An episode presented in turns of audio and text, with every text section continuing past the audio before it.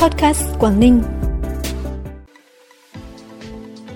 Quảng Ninh yêu cầu đẩy nhanh tiến độ xây dựng các trạm dừng nghỉ trên cao tốc Vân Đồn Móng Cái.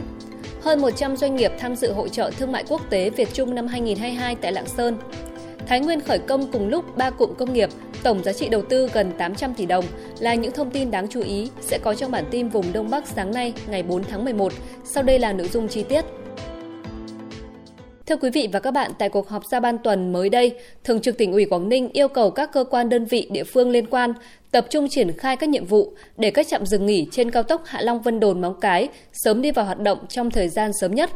Trong quá trình các cơ quan chức năng triển khai công tác lập quy hoạch cũng như thủ tục lựa chọn nhà đầu tư theo quy định, để đáp ứng nhu cầu của nhân dân và du khách, các địa phương tiến hành triển khai trước khu vệ sinh công cộng, đảm bảo văn minh lịch sự, sau đó từng bước hoàn thiện hạ tầng cùng các tiện ích tại trạm dừng nghỉ, chỗ dừng nghỉ như cung cấp nhiên liệu, dịch vụ ăn uống, giới thiệu các sản phẩm ô cốp địa phương.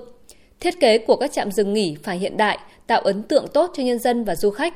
Được biết, Ủy ban nhân dân tỉnh Quảng Ninh đã có văn bản chấp thuận địa điểm nghiên cứu quy hoạch các trạm dừng nghỉ trên cao tốc Hạ Long Vân Đồn Móng Cái với 3 vị trí, gồm xã Thống Nhất thành phố Hạ Long, xã Đài Xuyên huyện Vân Đồn và xã Quảng Long huyện Hải Hà. Diễn ra từ ngày 2 đến hết ngày 9 tháng 11 tại thành phố Lạng Sơn, Hội trợ Thương mại Quốc tế Việt Trung năm 2022 thu hút sự tham dự của hơn 100 doanh nghiệp Việt Nam và Trung Quốc với 260 gian hàng, trong đó có nhiều đặc sản nước tiếng từ khắp các vùng miền. Trong khuôn khổ hội trợ sẽ có nhiều hoạt động giao thương quan trọng nhằm kết nối các doanh nghiệp trong nước và Trung Quốc, qua đó tiến tới ký kết hợp tác sản xuất kinh doanh, thúc đẩy xuất khẩu hàng hóa. Đồng thời tại hội trợ còn diễn ra các sự kiện văn hóa nghệ thuật đặc sắc. Theo Sở Kế hoạch và Đầu tư tỉnh Bắc Giang, mới đây Trung ương phân cấp bổ sung cho tỉnh hơn 726 tỷ đồng vốn đầu tư công năm 2022. Theo đó, Ủy ban Nhân dân tỉnh phân bổ nguồn kinh phí trên bổ sung cho 3 dự án, gồm cải tạo nâng cấp đường tỉnh 291 trên địa bàn huyện Sơn Động, dự án xây dựng đường và cầu Hà Bắc 2, dự án xây dựng đường và cầu nối huyện Hiệp Hòa, tỉnh Bắc Giang với thị xã Phổ Yên, tỉnh Thái Nguyên đang thực hiện trên địa bàn để tiếp tục đẩy nhanh tiến độ thi công các hạng mục, sớm hoàn thành đưa vào sử dụng. Các dự án trên sau khi hoàn thành đưa vào sử dụng góp phần giúp người dân đi lại lưu thông hàng hóa thuận lợi, tăng tính kết nối vùng giữa tỉnh Bắc Giang với các tỉnh lân cận. Như vậy đến thời điểm này, tổng kế hoạch vốn đầu tư công do tỉnh Bắc Giang quản lý là hơn 10,9 nghìn tỷ đồng. Nguồn vốn này được đầu tư khởi công mới và xây dựng chuyển tiếp hàng trăm công trình giao thông, môi trường, thủy lợi, y tế. Tuần lễ giới thiệu miến rong và các sản phẩm ô cốp Sản phẩm bản địa tỉnh Bắc Cạn năm 2022 sẽ diễn ra trong 4 ngày, từ ngày 2 đến ngày 5 tháng 12 năm 2022 tại thành phố Hải Phòng. Với quy mô gần 24 gian hàng, các sản phẩm trưng bày tại tuần lễ là miến rong, sản phẩm ô cốp, sản phẩm công nghiệp nông thôn tiêu biểu và sản phẩm đặc trưng có thế mạnh tỉnh Bắc Cạn – thông qua sự kiện nhằm đẩy mạnh công tác tuyên truyền quảng bá, giới thiệu và kết nối tiêu thụ sản phẩm miến rong Bắc Cạn, các sản phẩm ô cốp, sản phẩm công nghiệp nông thôn tiêu biểu và các sản phẩm bản địa tỉnh Bắc Cạn, giúp người tiêu dùng tiếp cận được các sản phẩm đặc trưng của tỉnh Bắc Cạn, đồng thời tạo cơ hội cho các doanh nghiệp, hợp tác xã gặp gỡ giao lưu, kết nối, tìm kiếm đối tác, ký kết giao thương, tiêu thụ tại thị trường nội địa, đặc biệt là tại thành phố Hải Phòng.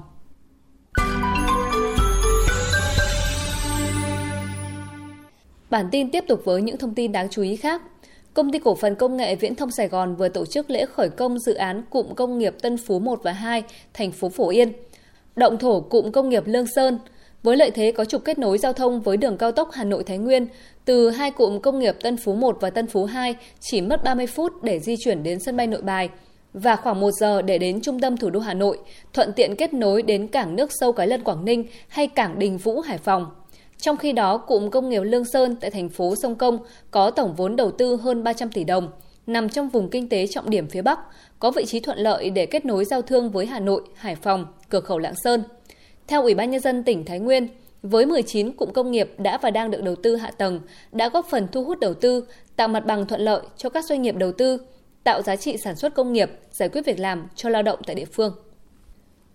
Lễ chào cờ và trao cờ Tổ quốc cùng các hoạt động hướng về chiến sĩ, đồng bào vùng biên giới tỉnh Hà Giang vừa được Bộ Tư lệnh Bộ đội Biên phòng, báo Người Lao động và tỉnh Hà Giang tổ chức trang trọng tại cột cờ quốc gia Lũng Cú, xã Lũng Cú, huyện Đồng Văn, điểm cực Bắc thiêng liêng của Tổ quốc. Sau lễ chào cờ, 10.000 lá cờ Tổ quốc từ hợp phần cờ Tổ quốc Biên Cương đã được trao tặng cho cán bộ chiến sĩ, bộ đội biên phòng và đồng bào sống dọc theo biên giới tỉnh Hà Giang. Trong đó có 5 lá cờ đại, diện tích 54 m2, tượng trưng cho tình đoàn kết giữa 54 dân tộc anh em, để treo tại cột cờ quốc gia Lũng Cú. Chương trình cũng đã trao tặng 500 ảnh chân dung Chủ tịch Hồ Chí Minh cho đồng bào ở khu vực biên giới tỉnh Hà Giang, trao tặng 100 xuất quà trị giá 50 triệu đồng cho các hộ đồng bào dân tộc sống tại địa phương, 20 triệu đồng hỗ trợ mô hình lớp học con chiến sĩ biên phòng của đồn biên phòng Lũng Cú. Theo Đoàn Thanh niên Công an tỉnh Tuyên Quang, dự án Tiếp bước tới trường đã nhận được sự đồng hành hỗ trợ của nhiều nhà hảo tâm, nhận nuôi bữa trưa cho 155 trẻ em có hoàn cảnh khó khăn trên địa bàn xã Xuân Lập, huyện Lâm Bình. Mức hỗ trợ 150.000 đồng một em một tháng để giúp các em có bữa trưa đầy đủ dinh dưỡng. Đây là dự án phi lợi nhuận được Đoàn Thanh niên Công an tỉnh Tuyên Quang phối hợp triển khai chính thức từ ngày 20 tháng 10 năm 2022. Đoàn Thanh niên Công an tỉnh Tuyên Quang đang tiếp tục phối hợp với Phòng Giáo dục và Đào tạo các huyện, giả soát những điểm trường, lập danh sách hồ sơ trẻ để kêu gọi vận động những nhà hảo tâm hỗ trợ dự án. Phần cuối bản tin là thông tin thời tiết. Thưa quý vị và các bạn, trong ngày hôm nay, các tỉnh miền Bắc tiếp tục chịu ảnh hưởng của không khí lạnh tăng cường. Trời tiếp tục tạnh giáo, tuy nhiên nhiệt độ thấp nhất vào đêm và sáng sớm chỉ từ 18 đến 21 độ. Riêng một số nơi thuộc vùng núi cao thuộc Cao Bằng Lạng Sơn có thể giảm xuống dưới ngưỡng 16 độ. Sau đó vào ban ngày trời có nắng hanh, nhiệt độ ban trưa có thể tăng lên ngưỡng từ 28 đến 31 độ. Thời tiết tạnh giáo ít mưa tại các tỉnh Bắc Bộ còn kéo dài trong nhiều ngày tới.